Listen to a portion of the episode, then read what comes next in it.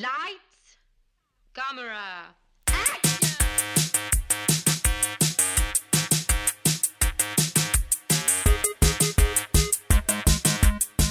Aujourd'hui à l'émission, le tombeau des Lucioles, Camion et Hot Fuzz.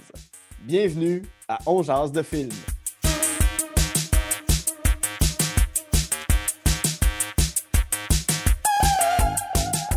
Bonjour à tous, ici Guillaume Saint-Cyr, On Jase de film, la formule est simple, je m'entretiens avec un ou une invitée de ses goûts en matière de cinéma, donc on passe en revue trois coups de cœur, euh, une déception et un plaisir coupable. Aujourd'hui, je reçois un humoriste, un gosseux de bois, un homme à marier, un robuste partenaire de Donjons et Dragons. C'est mon humeur préféré, Alexandre Forêt. Comment tu vas, Alexandre? OK, une petite joke. OK, dansez-vous. Yes, sir. Connais-tu la joke de Roméo Pérus qui, qui, quand il disait... Non, parce Je les connais toutes. ouais, non, parce qu'on peut taffer longtemps. Oui, on le sait qu'on peut toffer On longtemps. peut taffer vraiment longtemps. Ça sera un prochain live Facebook de Guy et Alain en direct sur vos ordinateurs. Donc, euh, euh, Alexandre, tu as participé à des galas juste pour rire, tu as participé à Comédia, Révélation 2018 de Comédia. Euh, Wow. on a pu voir ton spectacle Mur, euh, MU accent circonflexe R, pas juste un show sur. sur- Les petits fruits. Ouais, ça. Euh, on t'a vu aussi à l'heure est grave à Télé-Québec. tu as fait des chroniques à la radio un peu partout. Euh, on peut te voir dans Planète Techno, entre autres, faire des chroniques sur les nouvelles technologies. Euh, tu es, aussi un, un passionné de films, films en tout genre. Euh, Mhm.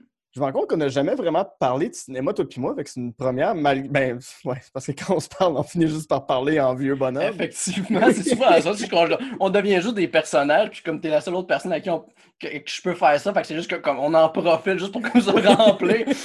T'as fait un deux mois, puis reste à refaire cette même affaire une prochaine fois. Ouais, fait que c'est spécial. C'est comme un, un nouveau Alexandre que je vais découvrir aujourd'hui.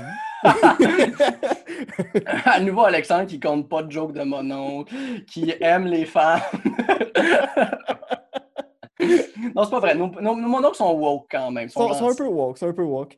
Euh, c'est quoi les premiers films qui t'ont marqué? que- C'est quoi les, les, les films avec lesquels tu as grandi? Les films avec qui j'ai grandi, ça a toujours été des films euh, d'animation. Ça a toujours. euh, on, on dirait que jeune. ben, encore aujourd'hui, j'ai toujours été fasciné par le cinéma d'animation. Ouais. J'ai- j'ai- ça m'a toujours. Je sais pas pourquoi. je- ça a toujours été de quoi qui m'a vraiment parlé. Ma mère me contait que. Jeune, jeune, tout ce que je demandais, c'était juste d'écouter en boucle les 101 Dalmatiens. C'était. tu sais, que t'as Apport, t'as Hercule, t'as Hermès, Ouais. puis c'était c'était ça. C'était ça mes journées au grand Ouais. complet. Puis avec raison, je l'ai réécouté il n'y a pas si longtemps, puis c'était un de bon film. C'est vraiment beau. puis visuellement, ce que j'aime, c'est que c'est comme un, un départ des films de Disney, des, des décors très beaux, très soignés. Là, les- Oui, le- le- le- la couleur n'est pas égale avec le trait, ça dépasse de partout, ça déborde. C'est hyper jazzé comme film aussi. tu sais, C'est un style de mais- dessin qui, qui fit jazz. mais l'animation est au poil. Tu sais, comme les Mhm. mouvements sont tellement bons. Puis j'ai Ouais. regardé des, des- des petits reportages là-dessus. C'était Myth Cal, si je ne me trompe pas. Ou Da, non, c'est Cal, euh, qui, qui, qui- qui- qui était un des fameux animateurs là-dedans. Puis c'est un des plus grands animateurs qu'il y a eu ever. Puis c'était lui, justement, qui faisait euh, le père dans un Dalmatien. Il faisait la méchante dans. euh, ah, comment ça s'appelait déjà ce film-là? Bernard et Bianca, ça se peut dessus. Ouais, ouais, ouais, ouais. Ouais. Euh, c'était vraiment. C'était. parce que Je, je pensais comme mon nom en anglais, mais bon, en français, je sais que c'est Bernard et Bianca. Puis il faisait comme si l'assistant de la méchante. Puis les personnages, comment ils bougent, c'en est impressionnant parce que, tu sais, il faut se souvenir que c'est du 24 images qu'il faisait euh, Disney, parce que généralement, c'est plus du 12 images secondes. Fait que, tu sais, il dessinait 24 images secondes pour faire un, personnage au grand complet, puis ça faisait que euh, c'était carrément des performances. là, que les personnages, ils bougeaient tout selon la, la fluctuation de l'acteur. C'est phénoménal Ouais. j'ai comme toujours transporté cette, cette affaire-là en grandissant. Puis il y a aussi eu euh, Star Wars, que je- pour une raison, honnêtement, que j'ignore, euh, moi puis mon frère, euh, on a comme accroché là-dessus et on Mhm. n'a jamais débossé. OK. Mais on va, on va pouvoir y revenir à la fin avec euh, Star Wars. On va rester dans le Mm. monde de l'animation avec ton premier film, Le tombeau des Lucioles, Oui. film de 1988 de Isao Takahata. Euh, c'est un film des studios Ghibli ou Ghibli, ça dépend comment. euh, euh, Ça dépend si tu viens de la Beauce. Si tu viens de la Beauce, c'est Ghibli. oui, tout le monde en dit. Ah ouais, t'as-tu vu le film de Ghibli? hey, t'as-tu vu ça? Ghibli, s'est rendu sur Netflix. Euh, c'est quoi le tombeau des Lucioles? Euh, c'est quoi l'histoire? Le tombeau des Lucioles, c'est euh, un des plus beaux et plus. Un, un, des plus beaux films et les films les plus déchirants que j'ai vu de ma vie. C'est au Japon, à la fin de la Deuxième Guerre mondiale. la bombe a été a tombé sur Hiroshima et Nagasaki. Puis là, là, le Japon commence à comprendre qu'ils ne gagneront pas la guerre. Parce que dans le mm. fond, toute l'espèce de mentalité du Japon pendant la Deuxième Guerre mondiale, c'était très euh, l'impérialisme japonais, que, je ne sais pas si l'impérialisme c'est le bon terme, mais euh, le, le, Japonais a toujours été très fier, puis bon, il y a une histoire très riche. Fait que eux autres, dans la Deuxième Guerre mondiale, leur point de vue, c'était on s'allie avec les Allemands, on prend contrôle sur le monde. Après ça, on va prendre contrôle sur les Allemands, puis après ça, comme tu sais, on va être une nation forte, puis on va pouvoir justement propager notre culture à travers tout le monde. C'est pas ça qui s'est passé malheureusement. Fait que tout le film se passe dans la désillusion du peuple japonais par rapport à la guerre, puis comme comprendre la réalité de tout ça. Mais on voit ça du point de vue de deux enfants, qui est un jeune homme, je pense, qui a 8 ou 10 ans, puis sa jeune fille de 3, 4 ans. Ouais, euh, euh, ça, c'est euh, Seita et Setsuko. Je me souvenais pas de leur nom, malheureusement. Une chance que tu es là. Oh mon Dieu. Toi, tes petites recherches, là. Ah! C'est comme, comme si j'entendais un petit bonbon dans mes oreilles. je connais mon Wikipédia. je vois. Oh, OK! On sort les gros mots! Mais tout le film, dans le fond, ça montre un peu euh, ces deux enfants-là que ça commence, ils sont chez. Euh, ils vivent avec leur mère, leur père est à la guerre. Ils sont super fiers de leur père, mais ils n'ont pas de nouvelles depuis un bout. Leur village se fait bombarder. Euh, leur mère meurt s'en vont vivre avec leur tante, leur tante qui les déteste, ces deux enfants-là, parce qu'ils n'aident pas leur pays, ils ne servent pas à la société, ils ne sont pas comme leur, le fils de leur tante, qui lui, justement, il est en train de protéger puis montrer à quel point le peuple mhm. japonais est donc intéressant. Fait ils décident de s'enfuir puis de vivre tout seul, mais c'est des enfants, tu sais. c'est tout un peu... Euh, voir le Japon d'après-guerre, puis un peu tous ces, enfants-là qui sont pas capables de, prendre soin d'eux, c'est euh, super ça fait mal. Ça fait excessivement mal comme film. Mais euh, c'est un des premiers films que j'ai vu, puis que j'ai autant été touché, que c'est venu me chercher. Puis tu sais, que ça m'a pris. Tu sais, finir le film, puis tu sais, juste que le générique qui va, puis tu sais, juste de comme un peu réaliser qu'est-ce que tu viens d'ingérer, puis grosse expérience cinématographique de ce moment-là. Puis euh, tu sais, c'est les studios Ghibli, fait que c'est animé. Euh, ouais, fabuleux. De, main de maître, là. Ça n'a aucun sens à quel point c'est bien fait. Puis c'est un des rares films aussi que tu peux te dire une chance que c'était un dessin animé parce que si ça avait été en vrai, ça aurait été. Autant que ça rend les choses pires vu que c'est en dessin animé parce que l'immersion est plus forte, je trouve. C'est pour ça que j'aime le cinéma d'animation. Mm-hmm. Tu n'es pas en train de te dire comme Oh, Brad Pitt a une belle performance, c'est juste t'embarques dans le monde, puis c'est ça que tu as devant toi. Tout, existe de cette manière-là. Tout existe là, tu ne poses pas de questions. Bon, c'est sûr que là, ça, ça diffère parce que tu écoutes un film de DreamWorks, t'es comme crime, c'est Will Ferrell qui fait mais bon, c'est une autre histoire. Fait que ça fait que l'immersion est comme super grande. Mais en même temps, je sais pas si les images auraient été, je pense, trop rough, ça avait été des vrais acteurs, quoi que ce soit. Fait que c'est la première fois que j'ai écouté un film, puis après ça, je fais comme, oh mon Dieu Seigneur, qu'est-ce que je viens de subir? Puis c'est d'où là le génie de Isao Takahata qui a réussi à le faire dans d'autres films, que ce soit euh, The Tale of the Princess Kaguya ou Only Yesterday, que c'est les titres en anglais que je retiens, je ne retiens jamais les titres en japonais de, ces deux films-là. Que euh, c'est sûr qu'Only Yesterday, c'est l'histoire d'une d'une fille qui pense un peu à son passé, puis qui, pour ses vacances, décide d'aller en campagne à la place d'aller voyager. Elle, elle travaille à Tokyo dans un bureau, puis elle décide juste comme d'aller aider sur une ferme l'été. Euh, puis il y a comme un de côté très nostalgique. Tu, tu, tu, sens beaucoup d'empathie pour cette femme-là. Euh, puis dans The Tale of the Princess Kaguya, qui est euh, un peu une, un remanchage d'un conte euh, populaire au Japon qui est le, le, le, le coupeur de bambou. Ouais. Dans le fond, c'est un coupeur de bambou qui trouve une jeune fille dans un bambou, puis qui vient avec carrément de l'argent. Fait qu'il essaie d'élever là dans la richesse cette fille-là. Mais dans les deux cas, c'est, malheureusement, il est, il est décédé, ce, ce, ce pauvre homme-là, mais il y a rarement quelqu'un qui a été capable autant d'être capable de juste, juste peser sur le cœur, là, puis vraiment me faire brailler comme faux. Là. Puis, qu'est-ce qui vient autant de chercher dans, dans le tombeau des Lucioles? Pourquoi ce film-là vient de prendre à la gorge autant? Le rapport, tu sais, je veux pas trop en dire parce que c'est ça, ça, et là la beauté du film, c'est le rapport du petit frère avec sa petite fille, tout l'amour qu'ils ont l'un vers l'autre, mais en même temps, le manque de connaissances qu'ils ont pour être capables de s'occuper l'un de l'autre, c'est c'est atroce. C'est atroce. Tu, tu- tu- tu ça, ça, ça démontre bien en même temps l'amour, je, je pense, parce que ça, Mhm. ça, montre que à travers la souffrance, c'est comme ça fait mal parce que justement, t'aimes autant la personne que t'aurais pas voulu que de malheur arrive à cet être humain-là, mais ça arrive malgré tout. Puis euh, Isao Takahata, il transmet tellement bien dans les images, dans, le- dans la progression du scénario. Je sais que c'est basé sur un manga qui a été adapté d'ailleurs pour, euh, pour ça, mais reste quand même que toute la progression de ce film-là n'a pas d'hostie de bon sens. tu tu il y a comme de la lourdeur qui, arra- qui, qui arrive, puis ça monte, ça monte, ça monte, ça monte, puis on dirait que ça arrête jamais. Fait que ça fait que t'as juste. tu sors- Quand le film finit, on dirait que t'as juste une espèce de tsunami d'émotions qui finit juste Mhm. comme de sortir l'attention de comme Ah! Ah mon Dieu Seigneur, c'est. C'est pour ça que c'est autant que le film fait non ben mal, c'est une des meilleures expériences cinématographiques que j'ai eues en Ouais. regardant ce film-là. Ouais. Euh, tu sais, euh, je sais pas si tu as vu. euh, ah, mon Dieu Seigneur, le, le nom me revient jamais. Mais tu sais, le dernier, la dernière Palme d'Or, ça a été Parasite, mais juste l'année d'avant, euh, qui était. c'est- euh, Oui. Euh, hum, hum. c'est pas que genre, non, genre une, une belle famille ou de quoi de genre. euh, je- je- je- je- Je sais plus. Ouais, non, ça, ça, ça, ça me reviendra pas, non? Mais bref, ce film-là, euh, tu sais, qui est qu'un sublime film, que aussi j'ai fini, j'ai terminé ce film-là, c'est décalissé, là, vraiment. J'ai écouté ça, j'avais écouté ça en faisant comme Ah bon, tu sais, je vais, me- je vais me faire les, les palmes d'or de manière rétroactive Mhm. parce que je suis pas à jour, tu sais, dans mes films. Après, genre, j'ai fait Parasite, comme Wow, que- quel Ouais. film. Après ça, j'ai écouté ce film-là. J'ai fait OK, gars, là, c'est assez, là, mettre des films rough, là, je peux-tu avoir un break?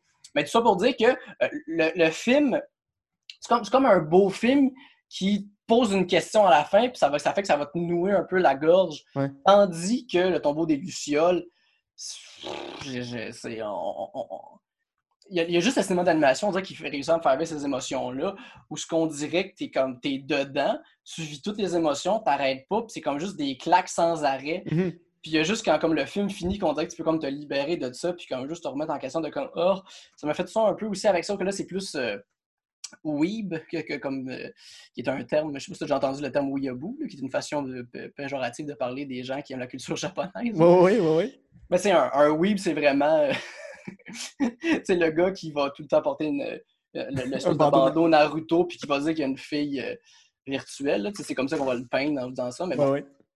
le, le film, c'est- c'est- c'est c'est- c'est- c'est plus ca- caractéristique japonais, mais le film euh, A Silent Voice, qui est euh, Koen no Katashi en, en japonais, des, des studios Kyoto, qui est un des autres studios qui est vraiment cool, à part Ghibli. Là, ils ont pogné en feu malheureusement, fait que je sais pas si on été capable de se rebâtir, mais ils faisaient des Mm. films. Juste avoir de la profondeur de champ dans l'animation, c'est quand même un choix qui Ouais. est super pertinent et intéressant d'avoir. Mhm. Euh, des lens flares, mais pas à la J.J. Abrams, tu en mettre quand c'est pertinent, genre quand le soleil est là. Euh, ça aussi, un autre film qu'encore une fois, je- j'écoute, je passe ça en me disant comme Ah, c'est genre juste l'histoire d'un d'un jeune homme qui, qui, qui euh, a intimidé une fille sourde quand il était au primaire, puis là, il la rencontre, puis il essaie de devenir ami avec elle quand il était au secondaire, mais comme tu vis ce film-là, puis tu passes à travers mille émotions. Quand, j'ai- quand la première fois que j'ai écouté ce film-là, j'habitais avec Anthony Rémillard, Oui, l'humoriste. puis euh, j'écoutais ça dans, mon- dans, dans notre salon. Il était pas là. Il avait- je sais pas s'il était dans le spectacle ou il y avait whatever. tu sais, il était pas là. Fait que j'ai commencé, le film dans le salon. Puis à mi-chemin du film, j'ai dit comme non, faut que j'aille écouter ça dans ma chambre. Il peut pas me voir comme ça. il, peut pas me voir vivre autant d'émotions. ouais. Parce que, tu sais, j'aime énormément en tout, puis tu sais, on est super proche, mais reste quand même que je, j'ai- j'ai- beaucoup gêné par rapport à mes émotions, fait que je suis pas capable de nécessairement tout ouvrir cette porte-là à n'importe qui, n'importe quand. J'ai comme juste allé me cacher dans ma chambre, j'ai fini le film, je l'ai entendu revenir, j'ai fini le film, j'ai ouvert la porte, fait tabarnak. J'ai juste tout compté comment je me suis senti pendant le film, tellement que j'ai vécu d'affaires. C'est ça. Je me demande, tu sais, tout ça, tu, tu dis que tu as, de la t'as de la difficulté à, à approcher tes émotions, puis bon, sans trop en dévoiler, le tombeau des Lucioles deal beaucoup avec la notion de la perte. Euh, C'est quelque chose que toi, dans ta vie, tu as, de la difficulté à, à- à vivre avec la perte. Je sais pas si tu as déjà eu des, des gros deuils à faire, des choses comme ça. Euh, non, non. J'avoue que je ne peux pas le, le- le connecter avec de quoi euh, que j'ai vécu. Euh, Il faut dire qu'en même temps, film d'animation, petite fille triste, je sais pas pourquoi ça vient me chercher. Quand il y a une, une jeune fille triste, là, comme Inside Out là, de Pixar, Ouais, ah mon Dieu, je peux. Non, non, non, non, mais ça, il y a un bout où je sors de la pièce, là. Je peux. Ben, il, faut tabarouette. C'est comme c'est tellement trop rough. Genre, fun fact en plus, ce film-là, euh, première fois que j'ai pris l'avion, j'étais assis à côté d'une américaine qui était tellement loud. Tu sais, comme Mhm. elle parlait. Puis là, elle écoutait des films d'Adam Sandler, puis elle riait, puis elle riait. Puis j'étais comme, à quel point t'es désagréable, bâtard, pour rire à ce point-là sur des films de Adam Sandler dans l'avion, bâtard. Puis là, à un moment donné, je vois qu'elle mène side out, puis j'étais comme, OK, là, elle va se mettre à brailler comme une grande Madeleine. Je, je vais pouvoir comme le monde va voir comme OK, là, arrête-tu de vivre toutes les émotions sur la tête, je vais avoir comme juste des eye contact avec le monde, puis on dirait que je vais comme juste pouvoir partager mon, mon trop de mon, ça, mon écœurant de cette femme-là. Fait que j'écoutais, comme j'avais un film qui jouait, mais je faisais juste comme écouter juste le moment qui est comme le moment où ce que moi j'ai braillé. Fait que j'arrêtais pas, mais ça vient que j'ai fini par comme écouter comme sans le son le film avec elle, puis quand le moment est venu, moi aussi, je me suis, on s'est juste mis à brailler ensemble. C'était quel bout euh, pour le fun? C'est- Moi, le- ben, moi, mon gros bout, là, parce que, tu sais, évidemment, il y a beaucoup de moments que je sais Ouais, beaucoup de monde que Bing Bong, ça vient chercher. Moi, le moment qui m'a qui m'a fait craquer, puis à chaque fois, c'est juste comme, ouf, c'est quand euh, la, la petite fille elle revient à la maison, elle parle à ses parents, puis là, elle fait comme juste comme tout, qui dit comme j'aime pas ça ici, là, là, puis elle fait juste dire I just wanna go home. Juste cette phrase-là, on dirait que c'est comme, c'est tellement porteur de toute son émotion que ça fait juste comme, ça fait juste monter, puis ça sort, ouais, ouais. Ouais. Mais moi, le, le- le bout avec, avec Bing Bong vient vraiment me chercher parce que quand j'ai vu ce film-là, euh, Bragg, je suis en train de lire le mythe, le mythe de Sisyphe d'Albert Camus. Le mythe de Sisyphe, c'est très simple. Puis la, la version d'Albert Camus, c'est que c'est un gars qui pousse une roche en haut d'une montagne puis qui redescend automatiquement. Puis il faut toujours qu'elle remonte, puis qu'elle redescende, qu'elle remonte, puis qu'elle redescende. Puis c'est ça sa tâche. Puis dans le- la version d'Albert Camus, c'est qu'à un moment donné, ça devient tellement absurde que le seul moyen de t'en sortir, c'est de mourir. Puis là, moi, je suis dans le cinéma. Puis là, je vois les deux dans leur chariot qui essaient de remonter vers le haut du ravin, puis qui réessayent, qui réessayent, puis ça marche pas. Puis là, je fais à un moment donné, mais Bing Bong, il s'en va mourir, puis il sait pas encore, là. Mais là, c'est ça, c'est bien rough. Puis la dernière phrase qu'il dit à Joy avant de disparaître dans l'oubli total, qui est l'affaire la plus anxiogène au monde, là, la, la de l'oubli, il fait juste dire ouais, c'est Ellie, la petite fille. Il dit, il dit Ah, euh, Assure-toi, euh, amène Ellie sur la lune pour moi. J'ai juste. Hey, je suis dans le cinéma. Je pars à pleurer d'un coup. J'ai comme, oh, c'est l'affaire la plus émotive. Mais c'est vrai que le, pouvoir de l'animation est là. Euh, les Pixar le font à chaque fois, mais euh, les studios Ghibli, c'est la même chose. Euh, je, je reviens toujours avec l'exemple de Totoro, mais Mm. quand tu as une des deux petites filles dans Totoro qui veut aller retrouver sa mère à Oui. l'hôpital, puis qui part à courir, puis elle disparaît pendant un 5-10 minutes, tout le monde ne sait pas trop où est-ce qu'elle est, puis on retrouve un chapeau dans la rivière. C'est. c'est- en apparence banal, mais c'est tellement chargé d'émotions quand tu es adulte que ça, ça vient de prendre tout le temps. Ah là. non, ça te scrape d'un coup. Ça n'a Ah aucun sens à quel point ça te, fait, ça te fesse. Comme euh, je t'en parlais tantôt, j'ai eu une date récemment. Là, Oui. que, que- que- bon, ça n'a pas cliqué, ça n'a pas rien donné, mais bon, euh, la vie étant ce qu'elle est, tu sais. Ah, c'est que je suis seul. Bon. euh, Il y a toujours des films d'animation qui sont là pour toi, Alexandre. Mais c'est ça, c'est que la, la- la- la fille, euh, les, deux, comme on, on cliquait bien gros sur l'animation. Puis là, on venait d'écouter un film. Puis je- on, on tombe sur Netflix, puis on voit juste qu'il y a un film d'animation qui vient d'arriver. On fait comme, oh, hey, on sait pas c'est quoi, on embarque-tu là-dedans? On fait comme, yes! Puis on est comme les deux, comme bien emballés là-dessus. On part, c'est un court-métrage, mais Crime, finalement, c'est un court-métrage sur deux, deux parents qui font le deuil de leur enfant. Mon Dieu. Première date, les deux, on est chaud d'ail. On écoute ça, puis on est juste comme juste les deux, un le bord de bras, de comme, bon, ben, on va-tu prendre un petit 5 minutes juste pour comme se remettre de ça? Bon, on va aller écouter des vidéos de chiens sur YouTube. Je pense qu'on a besoin d'un remontant. Ça, les deux, on a juste comme été barrés d'un coup de comme Ah! Ouais. Mais, c'est- mais bon, c'est ça qu'il a fallu que je le mette sur la liste, le, le tombeau des Lucioles. On- Mhm. on, dirait que c'est. C'est la. Il n'y a pas de fois où j'ai autant vécu d'émotions en Ouais. écoutant un film que ça. C'est. c'est- c'est- c'est- ben, autant d'émotions que puis qui m'a marqué, puis que j'ai encore le goût d'écouter ce film-là, puis que j'ai pas de j'ai pas de remise en question sur le film. Tu sais, je trouve qu'il est, il est bien fait de A à Z. Tu sais, c'est- c'est- C'est c'est un chef-d'œuvre, tout simplement. Mhm.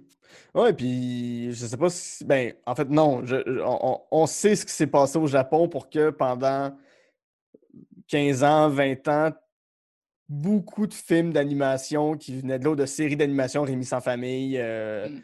euh, euh, ben, en tout cas, ple- plein de dessins animés des années 70-80. C'est tous des enfants orphelins qui perdent un parent.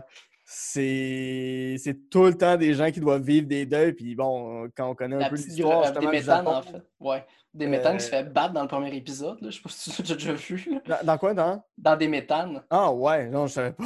Le premier épisode, c'est- bien. en gros, l'histoire de des méthanes, c'est juste que c'est une petite grenouille, puis il tripe sur une autre petite grenouille. Puis, euh, ben, c'est ça. Il y a des... À cause qu'il tripe sur la petite grenouille, ben, ils battent. c'est ça le premier épisode. oui, c'est comme, c'est- rough. c'est juste ça.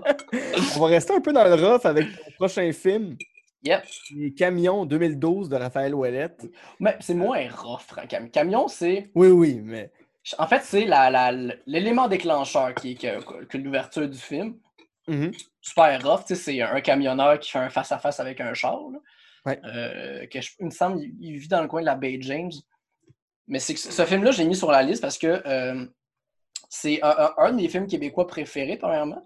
Puis c'est un des, des- des films québécois. C'est un des films aussi qui m'a comme un peu euh, fait comprendre un peu plus la scénarisation puis l'importance du personnage dans un Mhm. film. Euh, parce que, bon, pour ceux qui n'ont pas vu le film, en gros, c'est justement le personnage de Julien Poulain qui fait un face-à-face. Euh, il a plus envie, il a été camionneur toute sa vie, c'est tout ce qu'il a fait. Il n'a jamais rien fait d'autre.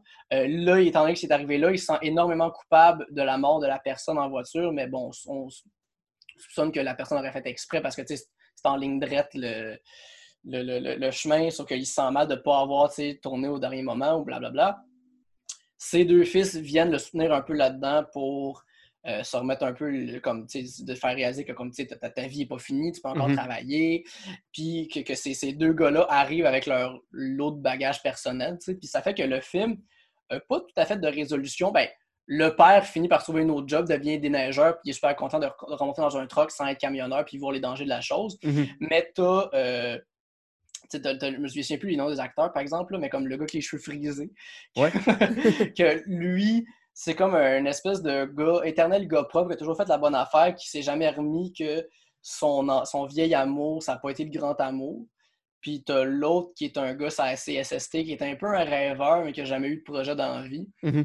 Puis dans les trois cas, tu as comme les- ces trois personnages-là, cette petite famille-là, qui n'ont plus de mère, qui sont pas capables vraiment de se parler, qui sont pas capables d'échanger, qui n'ont pas vraiment de points en commun, mais que les trois ensemble sont comme capables d'un peu de, de sortir dans leur, de, leur, euh, de leur statu quo en général, de la vie, de, de, de, de- de leur vision du monde, qui fait en sorte que les, les trois, tu sais, il n'y a, pas de changement majeur dans ce film-là, mais tu finis le film, puis tu es comme, mon Dieu, c'est donc bien le fun, tu sais, c'est donc bien bien. C'est donc bien. Je suis bien content pour ces personnages-là. tu sais, On dirait qu'il y y a y un, il y a un beau passage à justement comme à- au positivisme vers l'avenir. tu sais, Je trouve ça. Mhm.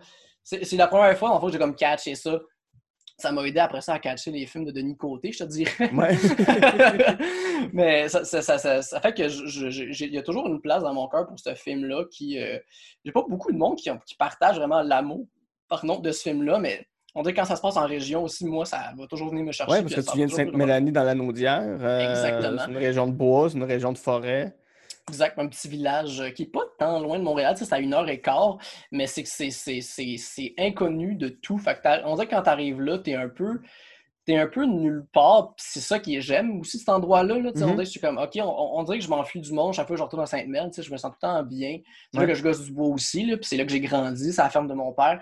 Fait que il y, a- il y a comme. euh, il y a une dynamique dans un village, on dirait, qui est tellement hum- c'est- tellement spécial. C'est autant que c'est très humain en même temps d'être très maladroit et Ouais. peu émotif. Là. Je trouve que c'est un.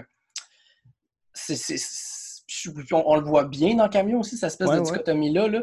Je l'ai compris récemment. D'ailleurs, euh, petite parenthèse, parce que dans le camion, on voit comme juste des gars qui savent pas parler ou quoi faire ça de même. Puis ça a toujours été ça des gens que j'ai croisés dans mon village Mhm. des vieux amis de famille, tout ça même. Puis il y a deux ans maintenant, peut-être trois, deux ans, il y a deux ans, oui.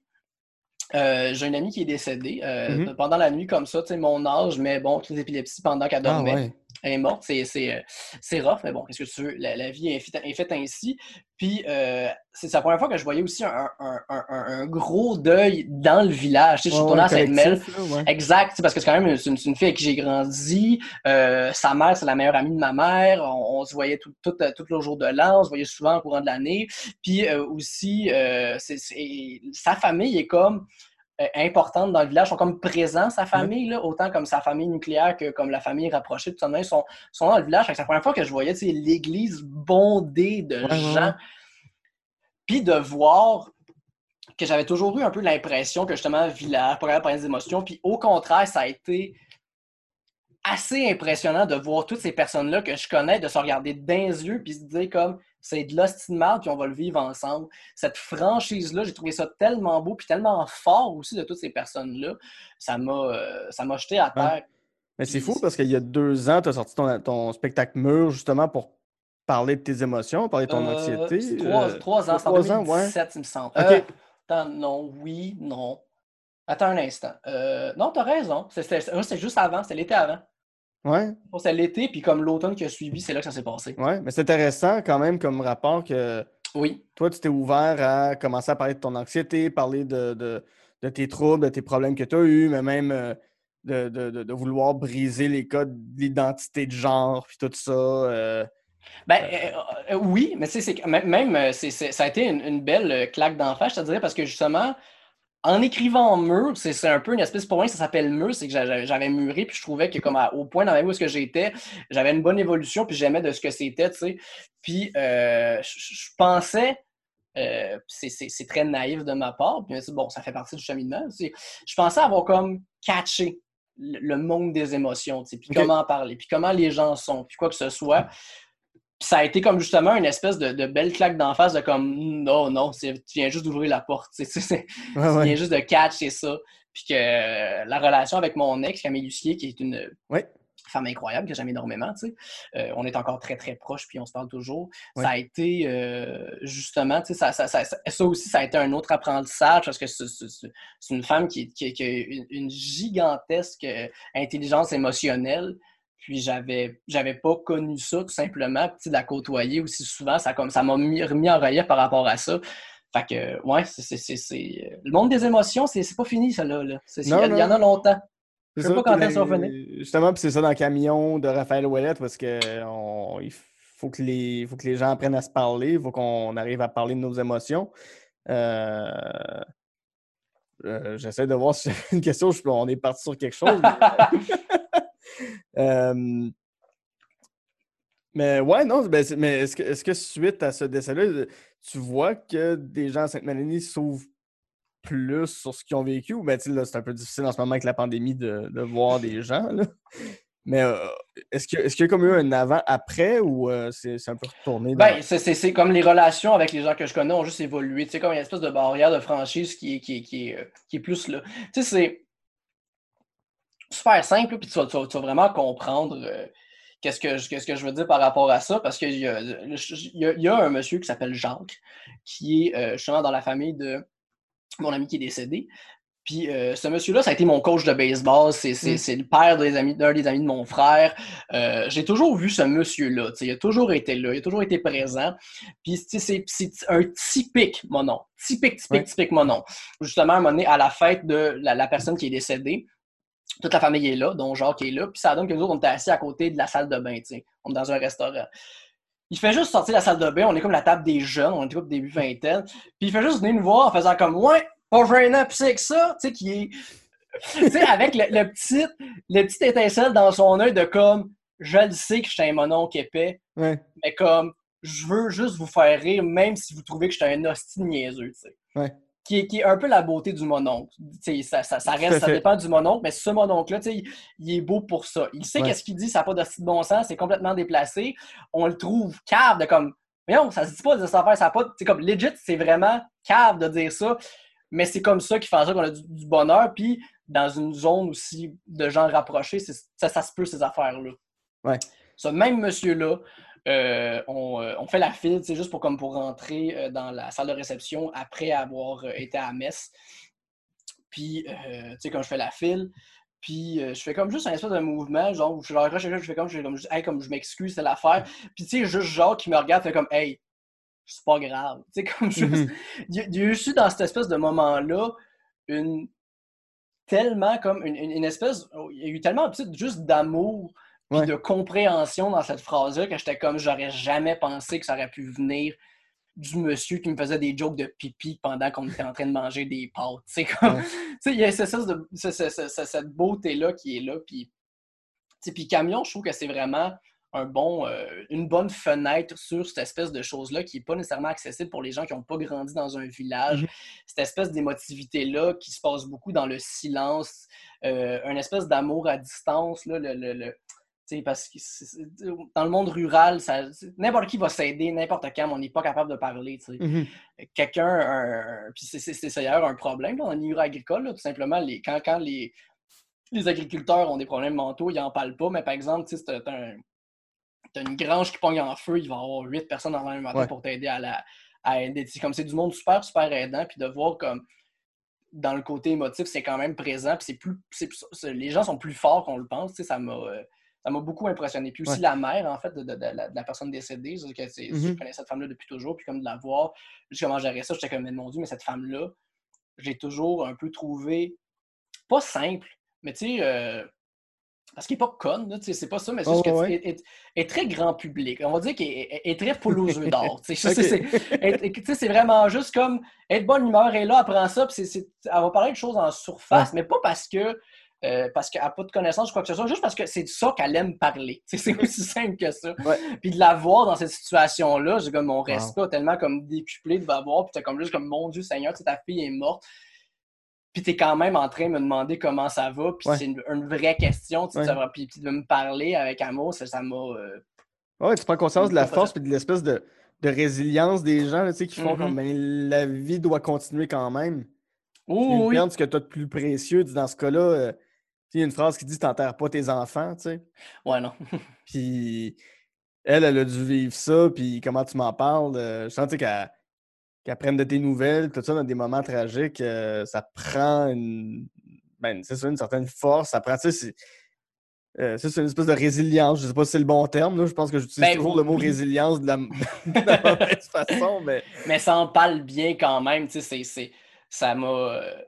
j'ai toujours respecté cette femme-là, j'ai toujours, j'ai toujours aimé, mais on, dirait qu'après ça, j'ai, je l'ai vu aller, puis j'étais comme...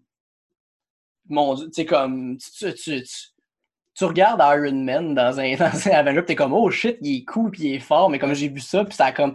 C'est super quétaine, là, qu'est-ce que je suis en train de dire, mais ça a vraiment été impressionnant de la même manière que voir comme Spider-Man revolant quelque part, j'ai trouvé ça de comme comment qu'elle fait, comment Mhm. est-ce que c'est possible d'être cette personne-là en ce moment puis de réussir à faire cet exploit-là? Ouais. Tu sais, ça l'a dit, elle vit quand même un deuil puis c'est pas facile. Euh, je suis pas en train de te dire qu'elle comme sa fille est morte, elle fait comme bon ben gars, c'est fait, on part à Cuba, faut vivre la vie. C'est pas ça que c'est passé. Non, non, non, non, non, non, puis elle a dû tellement passer par toutes les gammes d'émotions, puis par. C'est tellement chargé, mais c'est ça. Ben, elle passe encore par ces émotions-là. C'est Ben ça, oui, ben là. oui, Mais, ben oui. c'est- mais quand même, de, de- juste réaliser, voir ça comme ça, puis aussi son, son, son, son mari, on dirait que ça a tué deux personnes que j'étais comme, mon Dieu Seigneur, je ne me serais pas attendu de, de ces personnes-là, surtout comme du monsieur avec qui, genre, il, il, il m'offre une Coors Light de plus quand j'ai dit non, que, ah ouais, ah ouais, ah ouais, là, là, c'est jour sais, on se garde, ça, ça a toujours été Ouais. ça. Fait que, ouais, c'est ça. Wow. L'émotion, euh, c'est bien émotif, mais les films que je regarde.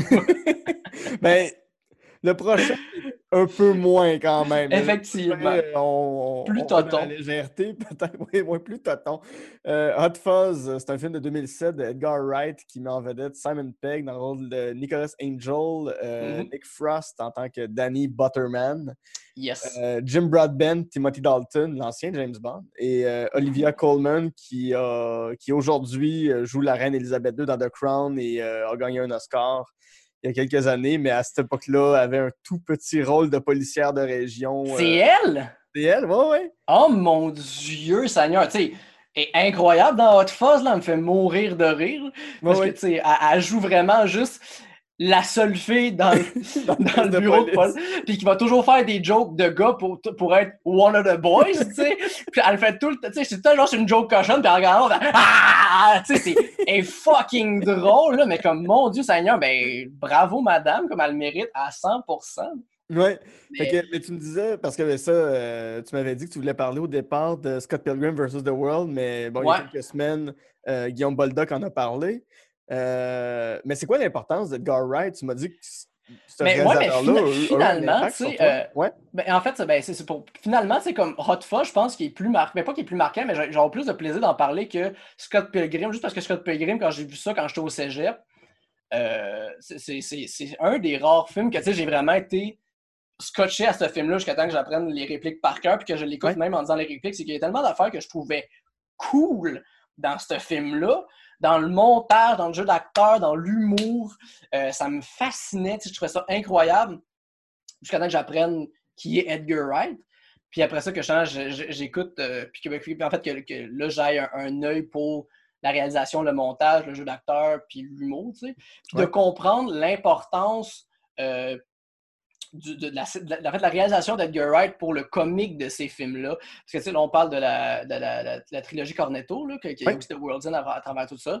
Euh, que Scott Pilgrim, je trouve qu'il rentre quand même cette affaire-là. Puis Baby Driver, son dernier film aussi, parce qu'il utilise bien le, mon- le- le montage puis Mhm. la réalisation pour ces films. Tu sais, les films de Edgar Wright, c'est tout le temps des films que les acteurs vont beaucoup répéter les scènes parce qu'il y a beaucoup de choses Ouais, qui arrivent c'est très précis. ça n'a aucun sens.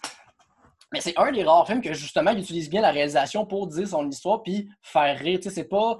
euh, tu sais, je, bâche Adam Sandler, mais j'écoute quand même les films d'Adam Sandler. là. Je suis pas, je suis pas meilleur que personne. C'est- un des films qui m'a qui m'a beaucoup marqué, tu sais, c'est Funny People qui, Ouais. qui m'a Ah, comme qui juste- bon. c'est super bon, puis c'est- con, mais c'est ça votre réalisateur était comme, ben oui, Chris, il y a des humoristes ailleurs qu'au Québec, puis ça m'a juste comme ouvert la porte sur plein d'autres affaires. Puis euh, il y a d'ailleurs une bonne joke du personnage de, de- tu sais, une bonne joke de stand-up du personnage de, voyons, euh, il y, a- il y a Seth Rogen, puis Jonah Hill. Jonah Ouais. Hill, qui est euh, comme si mes couilles, mon pénis parlait, comme il trouverait que, genre, je- je- je- je- que comme c'est comme vraiment une relation de, de, de, de violence conjugale entre moi et mon pénis. Mais écoute, c'est comme, d'où t'as-tu vu qu'est-ce qu'il te fait? Mon pénis, comme, non, man, tu le connais pas, tu sais. qui est une super bonne joke de Vraiment. stand-up. Vraiment? Mais bref, ça pour dire que, euh, tu sais, les, les, surtout, que Hot Fuzz, c'est une des meilleures représentations euh, du, du génie d'Edgar Wright. Où dans tout le montage, c'est juste quand euh, le personnage de Simon Pegg, il part de Londres pour aller à la petite ville. Mhm. Juste le montage, qui est super drôle, mais il n'y a aucun mot dans cette espèce d'affaire-là que tu veux juste voir la barre du cellulaire baisser avec son esti de... de, de, de- plante. oui, c'est ça, avec sa plante juste dans, dans le métro, dans un char, dans une affaire, il mouille, toute l'espèce de petite séquence que c'est- tu vois qu'il de plus en plus s'en va creux, puis qu'on sait pas où ça s'en va, puis le personnage est comme pas de si bon sens. C'est tellement bon, mon oui. Dieu que c'est le fun. Puis Tout ça pour arriver dans un petit village où il pense. Tu sais, c'est- ce gars-là, pour ceux qui l'ont pas vu, c'est le gars qui, qui veut devenir le nouvel enquêteur de la police de Londres. Oh oui. tous les- tu sais, lui, lui, il veut. Il veut, euh, Il va être Jason Bourne. Oh, il veut être Jason Bourne, il veut être un James Bond, il veut être tout ça. Puis il s'en va dans le plus petit village bucolique de la de, de- de- de l'Angleterre où tout le monde est gentil, puis tout le monde est comme bon matin. Tu sais, c'est- c'est quasiment comme se réveiller dans le village de Belle, dans La Belle et la Bête, où tout le monde chante bonjour. ben, ça, ou le village de Belle des annonces de Benoît Brière. Je sais Eh pas oui. pourquoi t'as dit le village de Belle, j'ai même pas pensé à... J'ai vraiment pensé aux annonces de Benoît Brière. Bon, Comme si c'était un village rempli de Benoît Brière avec, des différentes personnalités. avec sa mère, sa grand-mère, son petit frère, tout le monde, toute la chorale est là. L'analogie marche parfaitement Ben quand même. ben C'est un village parfait et simple parce qu'il n'y a pas de crime. Mais justement, c'est qu'à un moment donné, il commence à y avoir des, des morts qui sont Mm. dou- douteuses. Des, ça, ça ressemble de plus en plus à des assassinats. Effectivement. Et, mais, et puis tous les assassinats, mon Dieu, sont, sont débiles. Ce- Celui qui me fait le plus rire à chaque fois, c'est. euh, on ne sait pas jusqu'à la fin qui serait ce tueur potentiel-là, mais il porte des espèces de grandes taches brunes. Euh, Puis il fait juste pousser un des mâts de l'église en pierre qui tombe directement dans la tête d'un journaliste. et tu comprends qu'il est mort, mais il fait quand même deux, trois. Il y a, a là, mais il fait deux, trois pas avant de tomber. Puis je suis comme. C'est C'est tellement gore c'est niaiseux. gore, c'est niaiseux, c'est tata. Mais Tu sais, il y a vraiment, tu sais, c'est- faut vraiment imaginer une petite pyramide en roche qui a rentré, c'est qui est rendu, tu sais, à travers les clavicules. Tu sais, c'est, il est rendu qu'il n'y a plus de tête, il porte une pyramide de roche, puis juste là, wow, wow, après ça, il tombe à terre. Fait très goofy. tu sais, c'est- Ah, mais tout, tout le film, je trouve qu'il est tellement bien monté, puis j'ai toujours du fun à l'écouter puis le réécouter parce que autant euh, l'évolution des personnages est le fun, tu sais, du personnage de Simon Pegg, que ça commence, euh, ça nous montre que c'est un, policier beaucoup trop euh, dévoué, il est super bon, c'est- c'est- c'est- ses statistiques sont dans le tapis, Ouais, très by mais trop dans ça. Comment? Trop by- très by the book. Très by the book, trop by the book même. Puis il est pas capable d'avoir une relation. euh, il y a la rencontre avec son ex qui est aussi une policière qui se parle. Puis ça, il y a la joke comme super niaiseuse de comme il arrive, il va la voir pendant qu'elle est sur une scène de crime puis est avec le coroner, fait qu'il porte comme des espèces de soutes qu'on peut pas les reconnaître d'une aucune manière. Commence à y parler. Puis il fait comme c'est pas moi, c'est elle. Ah, ok. Puis on va voir l'autre personne, parle à cette personne-là. Puis là, fait comme c'est comme c'est tu avec qui là, avec euh, avec, euh, avec Dylan, il y a comme un gars qui arrive ça comme non, c'est Fred. Il y a juste un autre gars qui fait Hello. C'est comme tout le monde. c'est super drôle. C'est super comme comique. On dirait quand même une comédie musicale tellement que c'est bien orchestré puis ouais. le fun. Puis ce- celle qui joue son ex, justement, qui a tout ce que tu vois, c'est ses yeux, c'est euh, Kate Blanchett. Ah ouais, Ouais, on calique, c'est que ce film-là, bâtard, ça a aucun C'est bon un sac à surprise, ça arrête plus, c'est un feu roulant. J'aurais dû plus regarder la, la carte de IMDB de cette affaire-là. Mais tu sais, après ça, que l'évolution, quand il découvre que finalement, il réussit à aimer en aimant son ami, qui est le personnage de Nick Frost. Ouais. Nick Frost, lui, qui est capable de faire de comme se trouver une indépendance, de devenir autre chose qu'un enfant à travers tout ça. Même les policiers, qui sont comme tous des personnages un peu très à côté, mais qui finalement, eux autres aussi ont une évolution. Tu sais, juste ça, c'est une partie du film. Mais après ça, tu as le scénario qui est tellement drôle, juste dans l'idée de la chose, comme quoi que le personnage qui arrive là, il voit des crimes, il commence à faire des liens. Puis là, tu écoutes le film comme un film policier, qui Ouais, est comme Waouh, mais Dieu, OK, il l'a trouvé. Il arrive, il trouve les bandits, puis finalement, tu sais, ou- ces liens-là marchent ça, mais c'est pas, pas tout ça, tu pas comme. tout ça, mais ça marche autant. Oui, mais c'est ça qui est tellement bon. On dirait que j'ai- j'aime, j'aime tellement ça, cette espèce de côté-là de, de jouer avec les attentes du spectateur, qui, est- qui est de quoi que je vais faire moi-même quand je vais écrire des radioromans. Pas aussi bien que, que Edgar Wright, là, Ouais. mais je pense que c'est euh, Simon Pegg puis euh, Edgar Mm. Wright qui l'ont écrit. Là. Ouais, ouais, ouais. Mais, quand- mais tu sais, je trouve que scénaristiquement, c'est super bien ficelé, c'est super bon, c'est super drôle. Le- la réalisation est impeccable. C'est un des rares. Il n'y en a pas, en fait, je peux pas te nommer un autre film qui utilise la réalisation pour faire des jokes. Il n'y en a pas. C'est tout le temps juste euh, de l'impro d'acteur. Puis tu sais, c'est super le fun, mais comme. Ouais, ouais, tu Je l'ai écouté, c'est bien fait, mais c'est mais c'est c'est des gens qui disent des jokes. Tu vois Exact. pas des blagues à l'écran. Ben, on peut penser, mettons, à un euh, euh, Ding et Dong le film. Il y a beaucoup de gags visuels ou tu sais, des, des trucs comme euh, Airplane. oui, de- oui, oui. toutes les comédies, voyons, Hot Shots, là, les, les- les pilotes en l'air et compagnie. Ouais. Qui est toute la même gang d'ailleurs. En plus, ben pas le Ding et Dong le film. Oui, c'est Claude Meunier a parce fait Airplane. Ding et Dong le film. mais, mais je comprends pas comment se fait qu'on n'a pas appris de ce de ce langage-là, de ces choses-là. Ouais. Tu sais, euh, je trouve que Edgar Wright, c'est un des seuls qui a été capable, ben, je pense le seul, qui a vraiment fait un film, qui a vraiment fait un. Tu sais, dans. euh, euh, voyons. Police, ben, tous les films avec Leslie Nelson, là. Ouais, ouais, ouais. Ouais, que justement comme Airplay. Euh, non, pas Police Academy. Police Academy, c'est un, c'est une autre affaire, mais c'est. Ah ouais. Fait la face, Naked Gun. C'est ça, Naked Gun, merci. Que, que- que- dans tous les Naked Gun qui étaient Police Squad avant, qui était comme une série Ouais. de six films qui riaient justement de, de toutes les séries télé de, de, de, de, de, de, de- de- de tout ça. Euh, c'est très euh, satirique du film, c'est très méta. Mhm. On, mettons euh, Top Secret, là, qui est les mêmes qui ont fait Airplane. Euh, toutes les jokes de comme, euh, tu sais, il y a un personnage qui est en arrière-plan, en avant-plan, t'as un téléphone, le téléphone sonne, t'arrives, finalement, il prend en avant-plan, c'est juste un hostie gros téléphone. Euh, Ouais. L'espèce d'affaire, genre, le gars, il est à terre, d'un coup, il est, il est nez à nez avec deux bottes, fait juste lever les yeux, Oui. finalement, c'est juste qu'il y a deux bottes à terre, il n'y a pas personne qui est là, tu sais. C'est, tu beaucoup jouer avec les codes du cinéma pour rire du cinéma. Mhm.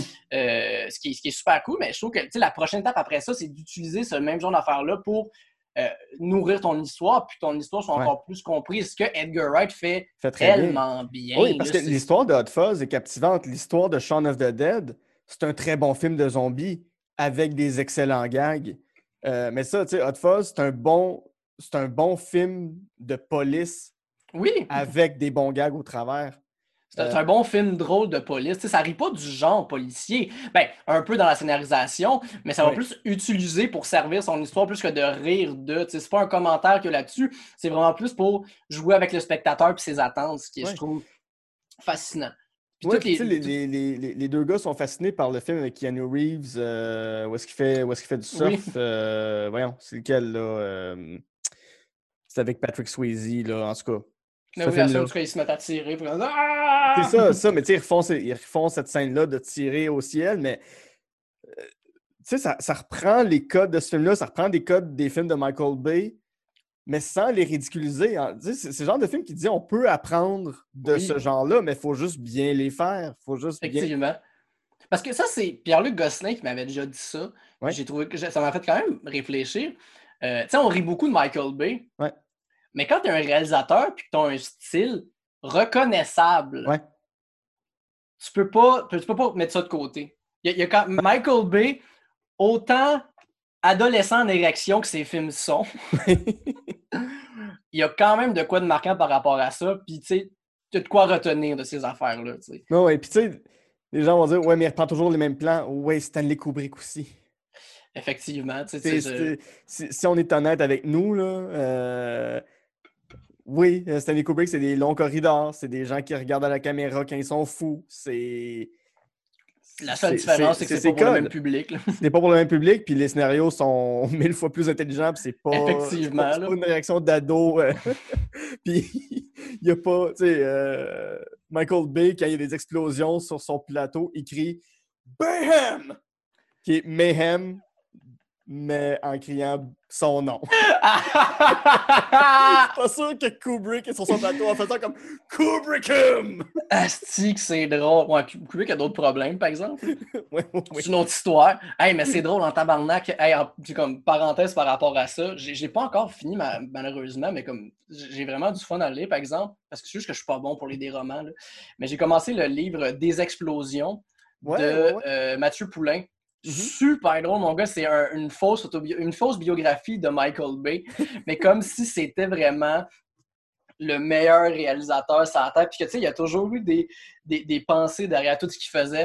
Euh, tu sais, c'est lui qui a réalisé le, le clip de euh, Meatloaf de I Would Do Anything for Love, but I Won't Do That. Sais comment il décrit la scène, comment ils se sont rencontrés, c'est que, tu sais, Michael était un de ces typiques ca- bistrots café où il va tout le temps pour prendre son espresso, tu sais. Puis d'un coup, Meatloaf arrive en défonçant le mur sur sa moto. tu sais, il fait juste comme il arrive là, il s'assoit avec, euh, avec Michael, commence à parler un peu. Puis euh, Michael, il demande, fait comme il dit, ta c'est I would do anything for love, but I won't do that. Qu'est-ce que tu ferais pas? Ouais. Puis là, t'as juste Meatloaf qui commence à y expliquer qu'il y a une dernière relation, puis avec sa dernière, sa dernière blonde, tu sais, qu'est-ce que tu penses du, euh, du- du- du- de la neutralité du monde ou de, du. Attends, non, c'est le. Ah, le, le, le, le, le- Fuck! Comment, on va mettre dans une boîte? Le rationalisme, non.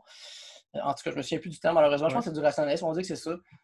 Puis il fait comme juste sur une grosse tirade sur le fait que tu sais, il voit le monde comme ça, puis mais il peut pas, il peut pas adhérer à la même idéologie que elle, qui est le rationaliste, qui fait que je ferais tout pour l'amour, sauf ça. Puis il y a juste Margot qui fait comme c'est ça que je pensais, je vais faire ton clip. Puis tu sais, le clip de cette affaire-là, c'est juste des gars en moto. C'est super tonton. Ouais. C'est fucking drôle. Comme je, je- je t'invite à lire. Et aux Ouais, ouais, ouais. auditeurs, lisez ça. Il a fait un Lisez, deuxième. ben oui, ben oui. Euh, Là-dessus, on va faire une, une petite pause. Hop là! Hop là! Euh, mais euh, c'est ça, au retour, on va découvrir euh, pourquoi toi, tu préférerais attraper la syphilis plutôt qu'assister aux danses de French Cancan du Moulin Et Rouge. Tabarnak. Attends, mais en tout cas, je vais, je vais me- je vais bien expliquer tout ça, tu vas voir. Parfait. Euh, puis on va s'envoler vers une galaxie fort, fort lointaine avec la Mais non, de quoi qu'on va parler? Je sais pas! mais Star Wars! C'est sûr que tu le dis, là. Punch. c'est- ouais, le punch est un petit peu... Euh, je pense la tune tout de suite pour. Là, là j'ai un malaise. Là, on... Non, je pense qu'on devrait prendre un gros silence. Euh.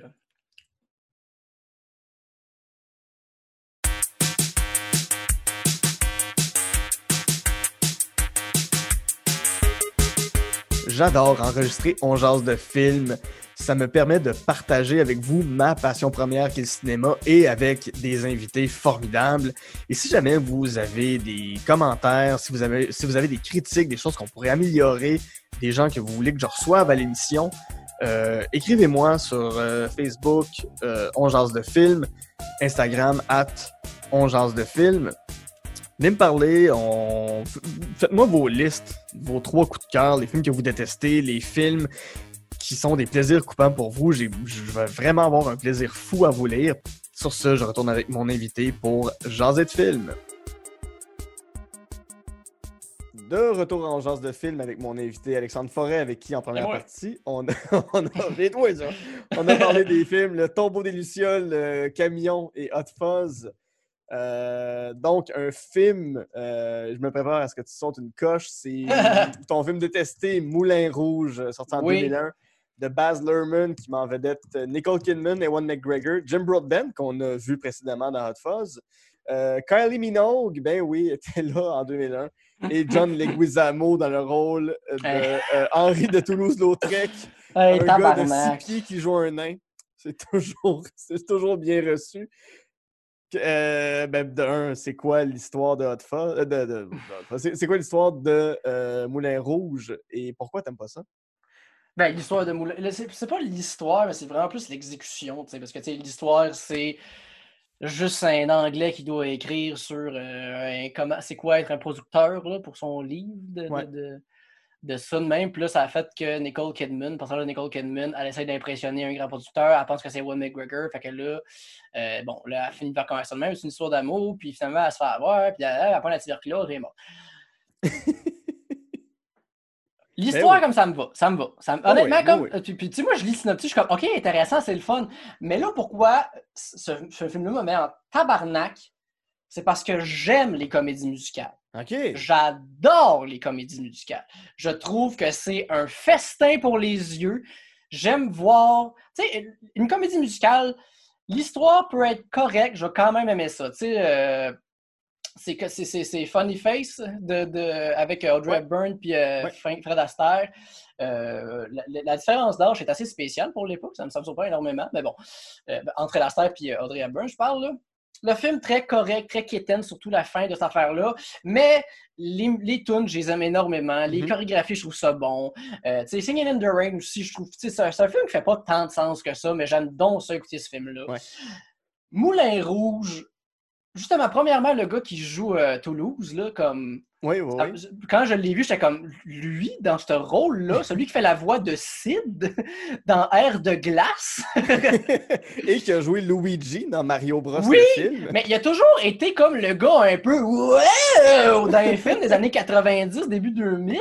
Là, il fait comme Toulouse dans, dans ce film-là. J'étais comme, c'est donc bien un drôle de choix. Ouais. Puis après ça, le film est honnêtement, je trouve vraiment que ce film-là, c'est juste écouter quelqu'un qui change de poste de radio aux 30 secondes puis qui est Ouais. sa côte. C'est pas assez bon, c'est pas assez bon, c'est pas assez bon, c'est pas assez bon. C'est juste sans arrêt un mash-up de tunes qui arrête pas. T'es comme wow, minute, sacré affaire. Ouais. T'as pas le temps d'apprécier le chant, t'as pas le temps d'apprécier les chansons, t'as pas, t'as pas le temps d'apprécier, d'apprécier aucune fucking chorégraphie parce qu'il est film tout croche. Il y a du monde qui danse partout, puis t'as juste un close-up sur la face de Nicole Kidman. C'est pas pour ça que j'écoute une comédie musicale, tabarnak. si j'avais vu voir Nicole Kidman, puis avoir écouté de la musique pop, ben j'aurais vu un film avec elle, puis j'aurais parti à la radio. Bâtard, pourquoi tu me fais subir ça? Dans un film? J'avais mis ça avec un espoir de comme écouter une comédie musicale, Ouais. ça m'a tellement fâché. J'ai écouté Cats, puis j'ai trouvé ça moins rochant Oh que boy, non, non, non, non, non, attends une minute, là. Oui, Il y a des limites. Cats, Cats, tu sais l'affaire où il faut dire que tu sais, Cats, c'est- une comédie musicale qui a été faite dans le temps où ben, c'est mythique parce que c'était à une époque où ce qui s'en sacrait de faire des histoires. Ils se disaient vraiment Ouais. comme on n'a pas besoin de faire une histoire pour que on vive quelque chose. Il n'y a, pas d'histoire. Ça fait aucun sens, Cats. Ça fera Ouais. jamais de sens. Mais en fait, l'histoire de Cats, c'est carrément une secte de chats qui se demandent qui est-ce qu'ils vont sacrifier cette nuit-là et ils tombent sur une chatte qui a une voix formidable puis on la met dans un ballon qui va aller vers le soleil puis elle est morte. C'est c'est ça l'histoire de Cats. C'est l'histoire d'une secte Euh, c'est c'est l'histoire de l'ordre du temple solaire. C'est c'est l'histoire de toutes les sectes qui virent mal, mais avec des chats à Londres qui chantent pas pire. Ils chantent fucking bien, tu veux dire. mais c'est ça qui est le fun, tu sais. je veux dire. Puis, puis reste quand même que Cast c'est un esti de mauvais film, juste parce que comme le choix en CGI, c'est pas bon. C'est pas bon. C'est c'est juste, c'est juste cameo par-dessus cameo. Euh, ça, puis la- la- l'affaire la, plus ridicule à travers tout ça, c'est qu'ils n'ont pas filmé ce film-là comme si c'était une comédie musicale, c'est-à-dire ils n'ont pas mis en valeur les chorégraphies, ils n'ont Mhm. pas mis en valeur les chanteurs, tout ce qu'ils ont mis en valeur, c'est les vedettes dans le film. Ouais. Il y a un numéro de claquette, puis tu filmes la face du gars. Qu'est-ce que tu veux, ça me torche, moi. Bon, t'as, chorégraphié un numéro de claquette, puis tu montes ça. C'est quoi Ouais. ton but? En tout cas, Ouais, ouais. C'est- que la comédie musicale, c'est le genre cinématographique où le plan large doit être utilisé dans 90% ben de tes oui, plans. ben oui. C'est tout ce qu'on veut. On veut veut juste voir des pieds puis des têtes qui sont organiques puis qui bougent euh, de façon que moi, je pourrais jamais bouger. Mais trouve une raison de le faire en film. Tu sais, Chicago, je trouve que c'est une excellente adaptation d'une comédie musicale. Je trouve que c'est super bien fait. Ben, je, je, je- je sais pas si c'est une adaptation ou si c'était juste fait pour. le- En tout cas, je trouve quand même que c'est une, comédie musicale. Je sais pas si ça a été fait sur scène avant ça parce que je me suis pas informé. Mais euh, oui, oui, c'est une adaptation de l'adaptation. En tout cas, c'est compliqué sur le Chicago.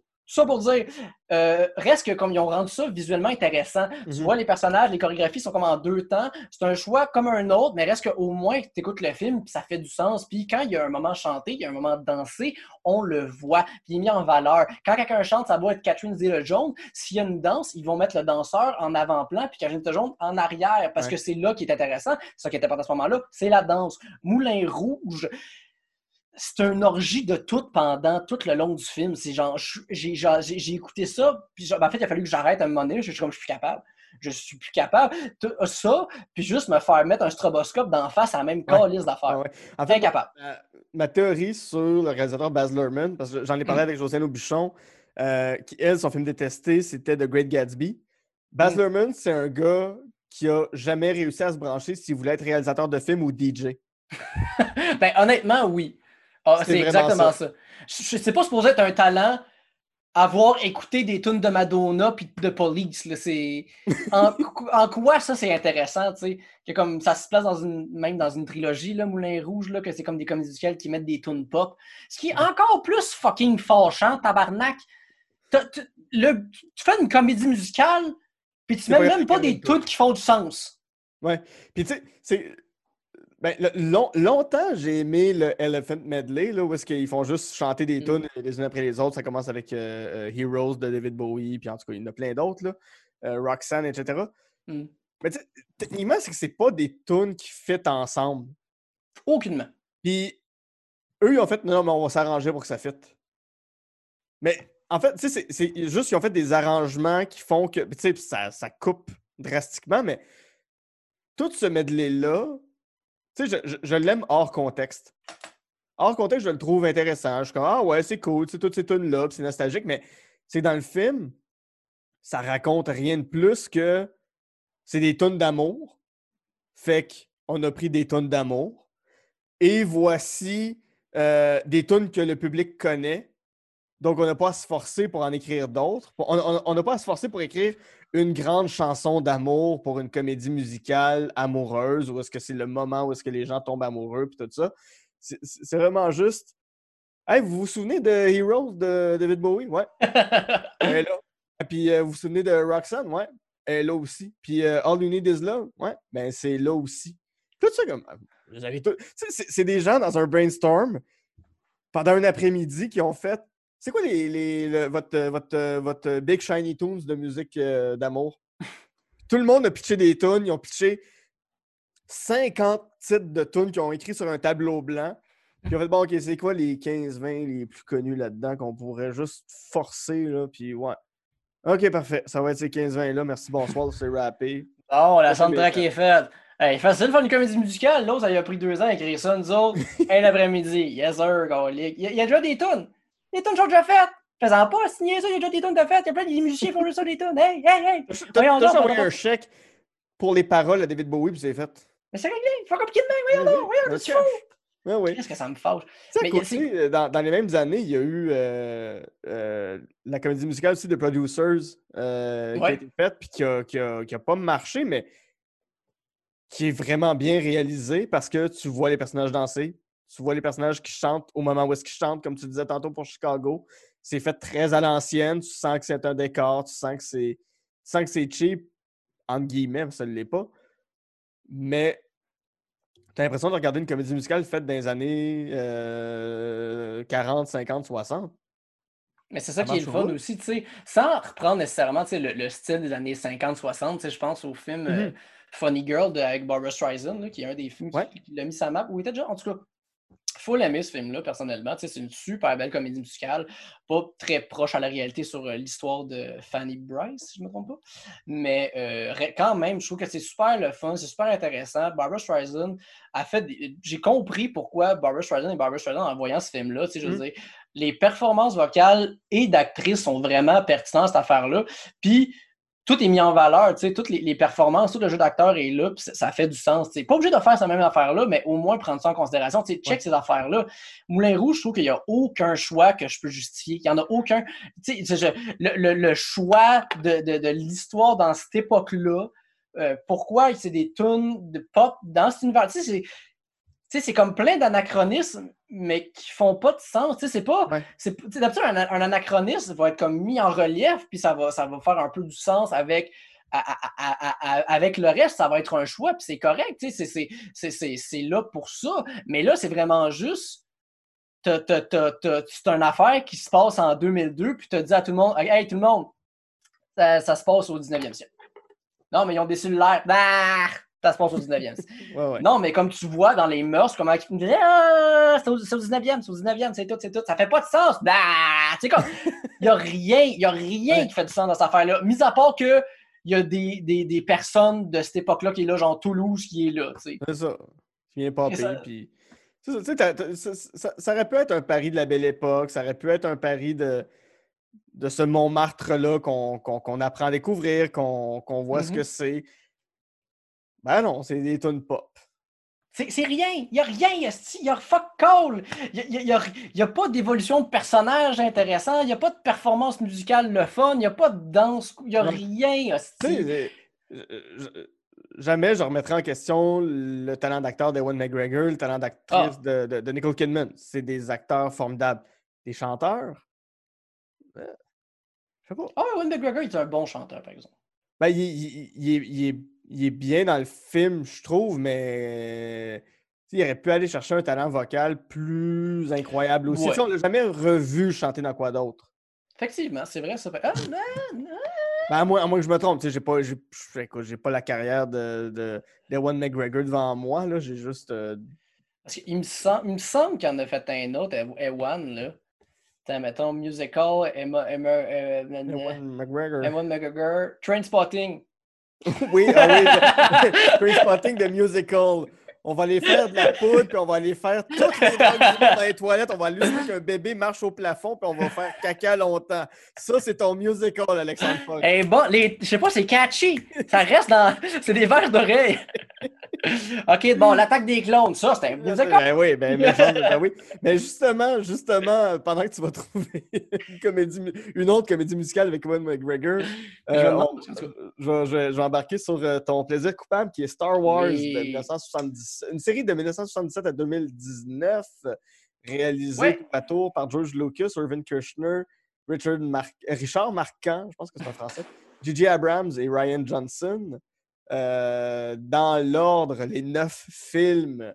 Euh, euh, Phantom Menace, Attack of the Clones, Revenge of the Sith, A New Hope, Empire Strikes Back, Return of the Jedi, Force Awakens, The Last Jedi, et Rise, of the Skywalker. Bravo.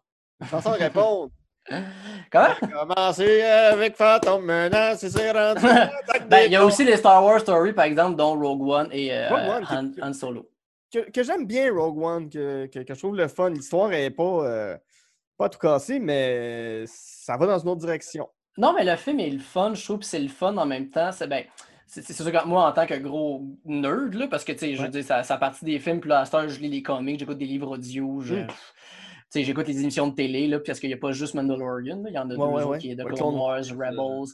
Resistance aussi que j'ai écouté, qui est de la crise de merde, c'est vraiment... je l'ai tout écouté, par exemple, en me disant Ah, peut-être que finalement, non, il n'y a rien de bon dans cette affaire-là. Mais c'est- c'est- des films que j'adore. Comme, je les aime tous. Puis je peux pas dire pourquoi. Je peux pas, je peux pas, je, je peux pas te dire pourquoi, mais tu sais, quand Force Awakens est sorti, tu sais, quand ça, ça- ils ont fini par commencer au cinéma, euh, puis j'ai été la première fois comme adulte dans une salle de, de cinéma devant ce film-là, la journée qui est sortie, je, je suis devenu émotif quand j'ai vu le premier avec le Ouais, Star ouais, Wars. là, ouais. Moi puis mon frère, et moi, j'ai comme. Ouf, je sais pas pourquoi on vit tellement d'émotions avec ces films-là qu'en pourtant, tu sais, je, je, je, je, je les ai écoutés justement avec ma date euh, récemment parce que euh, c'est comme nous sur le sujet, puis j'ai dit comme ça, hey, ça te tente. Ben, en fait, c'est elle qui a proposé comme ça tente de écouter Star Wars. J'étais comme tu me diras pas ça deux fois, ma fille. puis je passe mon temps à écouter ces films-là, j'ai connais de fond en compte, puis à juste rire de tous les moments quétaines puis épais qui font pas de sens dans ces Ouais. films-là. Tu sais, juste mettons dans euh, A New Hope. c'est- plein de failles, ces films-là, ça n'a aucun sens. Luke, euh, il vit sur Tatooine avec son oncle, sa tante, il a Ouais. 18 ans. C'est les seules personnes qui ont pratiquement toute sa vie. C'est sûr qu'il y a des amis à travers tout ça qui commencent à joindre la rébellion, puis il a hâte d'aller faire ça lui aussi. Il, a- il- il- il est un excellent pilote, puis il veut devenir pilote. Mais son oncle, il aime pas trop ça. Il est comme, hey, va, parce que lui, il, a connu- il sait de quoi est-ce que son Ben père oui, est il devenu. sait, fait ben est oui. comme, il dit non, non, fais pas ça. Puis là, euh, tu sais, tout ce qu'il dit à, à Luke, c'est juste, hey, juste comme, va pas voir le monsieur bizarre dans, dans, dans, dans le désert. Tu sais, Obi-Wan, là, je l'aime pas, lui. Va pas, Ouais. va- il est bizarre, c'est dangereux. Puis je veux que tu restes avec moi parce que ton père, euh, c'est un tout croche. Puis en tout cas, pose pas de questions sur ton père non plus. Luke, il finit par rencontrer Obi-Wan à cause que R2D2 s'enfuit. Euh, à cause de ça, il revient à la maison, il découvre la carcasse brûlée de son oncle puis sa tante. Tout ce qu'il dit à Obi-Wan, c'est il n'y a rien qui me retient à cette heure, je peux aller dans l'espace. Il n'y a aucun deuil. non, tu sais, comme. Puis, ça vient jamais que ces deux-là sont morts. Non, jamais. C'est tu comme ça arrive là, puis après ça, wouhou, il sauve l'humanité, puis il peut piloter un avion. Puis même pire que ça, tu sais, euh, quand il s'en va sur euh, la, la, la, la Dead Star pour euh, aller. euh, ben, il, arrive, il voulait aller sur Alderaan pour transporter les, les, les, Ouais. les plans de Death Star. Finalement, quand on se ramasse à Death Star, puis à ce moment-là, il sauve Princesse Leia. Euh, tu sais, Luke, il voit Obi-Wan qui se fait tuer, qui est comme le, le monsieur que ça fait, fait peut-être 5 heures qu'ils traînent ensemble, là. Puis là, gros deuil. il est dans le vaisseau, puis il est comme, hey, je peux pas croire qu'il est mort. Puis c'est Léa qui le console, qui est la fille qui vient de fucking voir sa planète exploser. Oui, oui. C'est- l'éternel débat. Tu sais, mettons, si, si on fait un parallèle avec Batman versus Superman, pas, pas le Mhm. film, mais Batman et Superman, Mhm. Batman est en deuil depuis 35 ans de ses parents. Superman est le dernier de sa race. Il est comme, bon, je vais, je vais- sauver la Terre. Mes parents! Faut que j'aille battre pour mes parents! Hey, écoute, il y a un building qui tombe là, je vais y aller. mais c'est- que ça fait aucun sens quand tu te regardes ça de loin, puis j'aime quand même ça. Par exemple, je, je dois l'avouer, le, très dernier. ouais. Mais oui, mais tu sais, il y a plein d'affaires qui est le fun. J'aime beaucoup les vestos. C'est les piou dans l'espace. J'aime ça, les piou dans l'espace. Mais le dernier, par exemple, je t'avoue que il m'a fait mal. Qu'il soit autant Ah ouais, c'était mauvais, là, ça m'a fait, fait mal. Parce Ouais. que euh, l'âge Jedi, je l'ai aimé. Je trouve que ça pose des questions. Tu sais, non, cinématographiquement, c'est pas un chef-d'œuvre. Il y a des failles évidentes là, Ouais. dans ce film-là. Mais juste pour Star Wars, puis surtout dans une relance de franchise, je trouve que c'est super intéressant, Ouais. super le fun, puis qui, euh, qui tassait beaucoup de choses en voulant comme faire, gars, ça c'est le passé, là on est rendu là, on va se concentrer sur ça. Ce qui était très pertinent. Puis Ouais. même Rose Tico, je trouve que c'est un personnage le fun. Je sais que Mhm. C'est lourd dans un scénario, un nouveau personnage, quand on a déjà comme trois personnages à gérer, mais je l'aime quand même, puis il est super le fun. Là, après ça. Ouais. Mais le problème, c'est que l'épisode 8 amène beaucoup de décisions qui sont, qui sont un peu weird, mais tu sais, qui- Oui. OK, si ça va dans cette direction-là, on va voir pour la suite. Mais les- tu sais, l'épisode 9 dure quoi? Deux heures et demie? Hmm. Puis la première heure et demie, c'est juste Hey! détruire tout ce que l'épisode avant lui a fait pour reconstruire une espèce de Frankenstein de film semi-cohérent. C'est juste Je ça. comprends tellement pas. Puis il y a tellement des mauvais pensé. gags. Il y a tellement. Ou, ou- ou- ou, tu sais, des espèces de pistes qui se peuvent pas. Tu sais, quand, quand tu penses que le vaisseau sur lequel Chewbacca est embarqué se fait détruire, tu te dis, OK, Chewbacca est mort. Mais tu sais, tu fais. Chewbacca meurt dans un Star Wars. Je veux, je veux vivre ce moment-là. Puis ça va être Ouais. émotif. Puis c'est un personnage qu'on connaît depuis longtemps. C'est un, c'est un ami, entre guillemets. Puis. OK, on va vivre un deuil. Trois secondes après, ah non, il n'était pas mort. Puis euh, finalement, euh, c'est pas grave. Mais c'est pour c'est quoi ces hosties de choix-là, tabarnak? T'as-tu déjà fait un film, JJ? Qu'est-ce qui se passe? Ouais, Je, ça. comp- je comprends strictement rien des décisions de ce film-là. Puis Même dans le lore de Star Wars, quand était supposé avoir le story group, qui a full travaillé sur les autres films, puis que ça. Tu sais, comme Force Awakens, ça marche au bout. La Jedi, ça marche au bout. Là, ce film-là. Tu sais, Finn, qui est genre des fly now, comme Chris, il y, il y en avait dans le temps de l'Empire. Ouais. Puis t'as été un Stormtrooper, t'es supposé le savoir, tabarnak, il y a des Rocket Troopers, là. C'est pas nouveau, cette histoire-là. Il y a- plein- mais, mais je comprends pas qu'est-ce qu'ils ont fait. Je- On dit que c'est J.J. Abrams aussi qui a voulu comme faire non, ma graine est plus grosse que celle de Ryan Johnson. Ouais. Puis il aurait tellement juste dû le donner, ce film-là, à Colin Trevor Trevorrow, ouais. Trevorrow, Trevorrow, ouais. qui, parce que, tu sais, son, euh, les grandes lignes de son scénario ont leaké. Mhm. Puis ça aurait donné un super bon film, super intéressant. Puis qui aurait donné une place à Ray Tabarnak pour une fois qu'on avait un personnage féminin en avant-plan. À cause du dernier film, son existence a servi à juste dire comme Ah ouais, en passant, on parle d'elle pour pouvoir parler de lui. Ah, ok, hey, ça a-tu valu la peine de mettre Ouais. une femme en avant-plan? Bâtard! Ouais. Je- Ça m'a tellement fâché. Elle, puis euh, euh, le personnage d'Adam Driver, euh, Mm. Dart. euh, Kylo Ren. Kylo Ren, ouais. Qui se voit par la pensée, mais tu sais, qui a toujours une relation de distance puis une relation de haine. Ils finissent par se donner un bec à la fin. puis Ils meurent. Mais juste dans le symbolisme de la chose, tu sais, Ray est supposé comme représenter le bien, puis l'autre le mal. Ouais. Là, c'est juste comme de montrer que le mal peut finalement comme changer, tu sais. OK, cool, ça, c'est, je suis down avec ça. Mais qu'ils s'embrassent, on, est vrai, hey, on est vraiment juste dans le symbolique pur, là. Ça fait que t'es en train de dire que là, il y a Dieu puis Satan qui donnent des bisous pour aucune bonne... tu sais, c'est quoi le style de rapport? Ça, m'a tellement c'est que- fâché, cette ouais. affaire-là. là. C'est rendu à l'épisode 9, la force s'est rendue de la magie. Ouais. C'est ça- la force fait ce que tu veux que ça fasse. Mais c'est ça qui est plate, c'est ça que le, le- de l'âge Jedi au moins apportait de super intéressant, Mhm. c'est que euh, il, amenait l'idée comme quoi que tu sais, Ray est pas importante, c'est la force Ouais. qui veut ça. La force, c'est qu'un espèce de, d'affaire qui tient l'univers en tout de même, qu'il va pas prendre de décision bonne ou mauvaise, mais la force comme existe, puis elle influence les choses.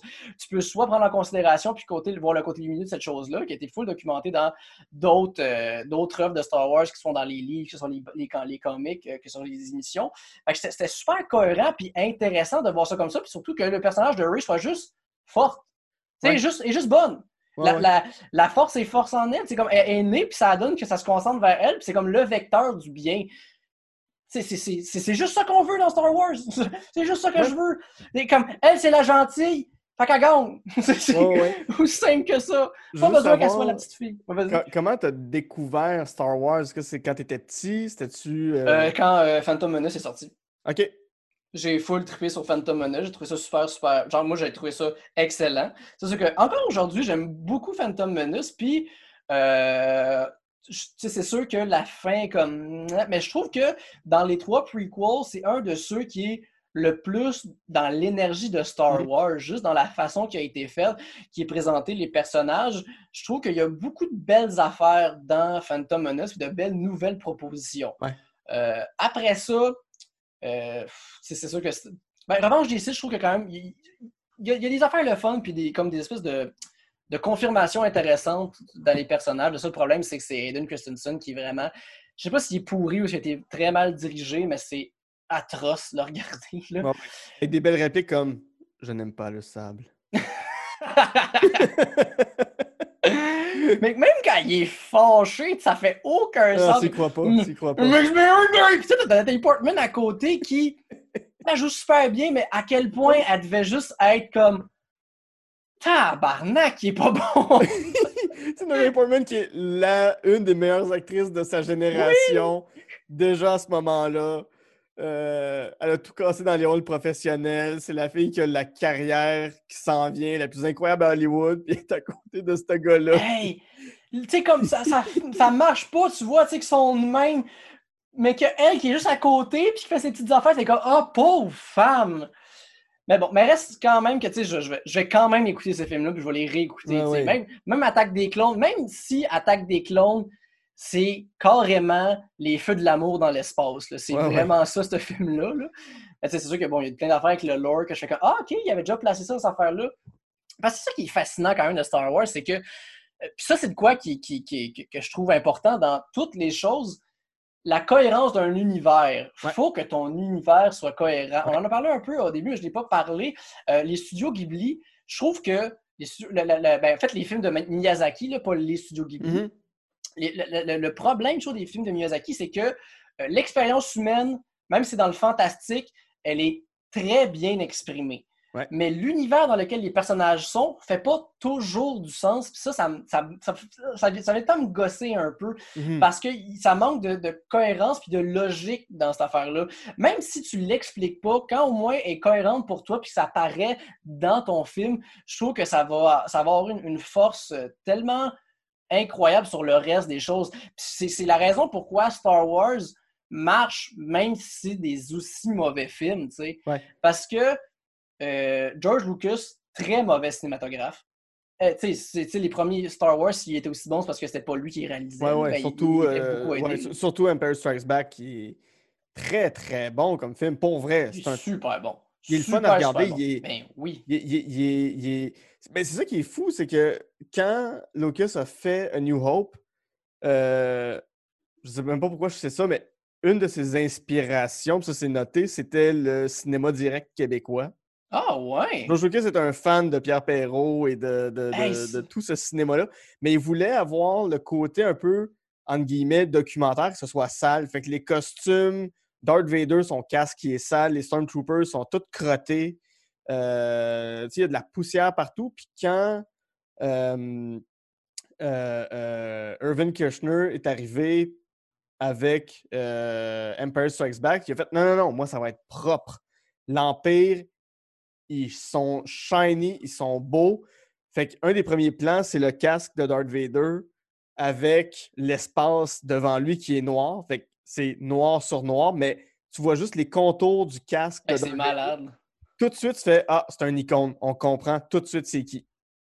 C'est- con, c'est toutes les, les bouts d'Empire Strikes Back en plus qui ont juste fait le reste. C'est en Ouais. fait dans tout ce que Lucas a pensé, Empire Strikes Back, c'est le seul avec des idées nouvelles dans tout ce que Star Wars a été fait. Ben, tu sais, sans compter ceux de, de Disney parce que tu il n'a pas touché. Parce qu'à la base, tu sais, j'ai euh, j'ai une bande dessinée qui s'appelle The Star Wars, qui est une bande Mhm. dessinée faite sur un des premiers brouillons euh, de Star Wars Ah ouais. c'est super intéressant à lire parce que tu as le. T'as, t'as les, premiers, euh, les, les premières ébauches de Han Solo, qui est un alien au début. Mhm. Euh, il n'était pas ami avec euh, Chewbacca. Euh, Luke, c'était Obi-Wan, carrément. C'était comme une Ah espèce de général Jedi. Les Stormtroopers avaient aussi des sables laser. C'est, beaucoup plus chevalier. Mais, Ouais. mais reste qu'en gros, tu vois qu'à travers tout ça, tu sais, il a enlevé tout le mauvais. Ça a donné A New Hope. Après ça, il y a Empire Strikes qui est fait.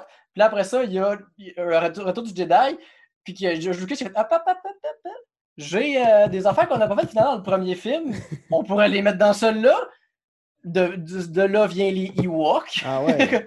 c'est carrément juste ça. Qui, au début, c'était les Wookiees, mais finalement, les Wookiees ont été mis dans New Hope, puis il a fait ça de même. Puis ça, toutes les autres mauvaises idées par rapport, c'est les prequels.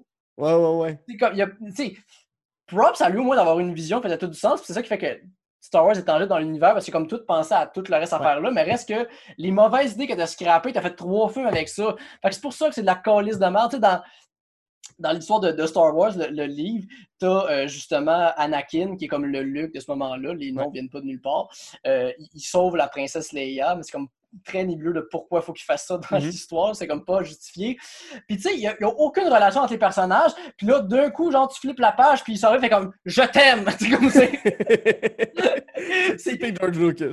Oui, oui! Il n'y a aucune affaire qui explique quoi que ce soit. Ouais. Mais c'est ça qui... Puis, quand tu checkes l'histoire du cinéma, après ça, tout le monde qui a travaillé sur un New One, Empire Strikes Back, Retour du Jedi, c'est tout du monde qui, après ça, sont devenus euh, comme Pixar, qui sont, qui Ouais. fait des affaires. Il y en a qui sont allés travailler, qui ont, parti Mac. Tu sais, ça a été un précurseur de plein, plein, plein, plein, plein, plein d'affaires, mais George Lucas, tout seul, euh, il a pensé à un très bel univers. C'est tout ce qu'on peut lui donner. Voilà. c'est ça. Alexandre, Oui. C'est là-dessus qu'on doit finir. Je pense qu'on Ah, a pas le temps. Je, je, je, sais même pas combien de temps on a fait. Je pense que c'est l'épisode Ah! le plus long. Ben là! J'avais plein d'affaires à dire, là! Mais non, j'ai j'ai même pas, j'ai même pas parlé de Boba Fett. Ben, ce sera pour un autre épisode. Parce que oui, oui, euh, éventuellement, il y aura un autre épisode avec toi. Yes, Euh, tabarnak. Spécial Star Wars. T'as gagné tes épaulettes. T'as gagné Oh, tes épaulettes. Yes! Comme je la viens. Oui! Euh, si les gens veulent euh, te suivre sur les réseaux sociaux, voir ce que tu fais, euh, voir tes créations. Instagram, Facebook. C'est pas mal tout là que ça se passe, je vous dirais. Sinon, ça vous intéresse, j'ai aussi, au, début de la pandémie, j'ai écrit un, podcast avec Hugo Bastien. Ben, écrit un radio-roman qui, est maintenant disponible en podcast gratuitement sur toutes les plateformes. Qui, le podcast s'appelle En chair et en ondes. Et euh, l'histoire, c'est tous dans mon coude. C'est-à-dire que c'est deux hommes qui euh, se rencontrent grâce à, à- à Tinder. Et euh, je, je dis pas qu'est-ce qui se passe, mais c'est une comédie romantique. On sait pas qu'est-ce qui se passe. C'est comme ça, ça va. Ok, si ça vous intéresse, on va l'écouter ça. Allez voir ça. Puis sinon, ben, suivez-moi sur Instagram. Là, je gosse du bois, puis je fais des petites jokes. C'est beau ce que tu fais en bois. J'invite vraiment les gens. Moi, c'est un rêve. Mais en tout cas, on s'en reparlera hors d'ordre, mais c'est un, c'est un rêve que j'ai. Alexandre Forêt, merci beaucoup. Merci à toi, Guy. C'est un réel plaisir. Toujours là-dessus. Mon nom est Guillaume Saint-Cyr et avec Alexandre Forêt, on a jasé de film. Oh, là, là, ça allait bien, là! Mais tu vas couper. J'ai attendu que tu fasses. là, je te!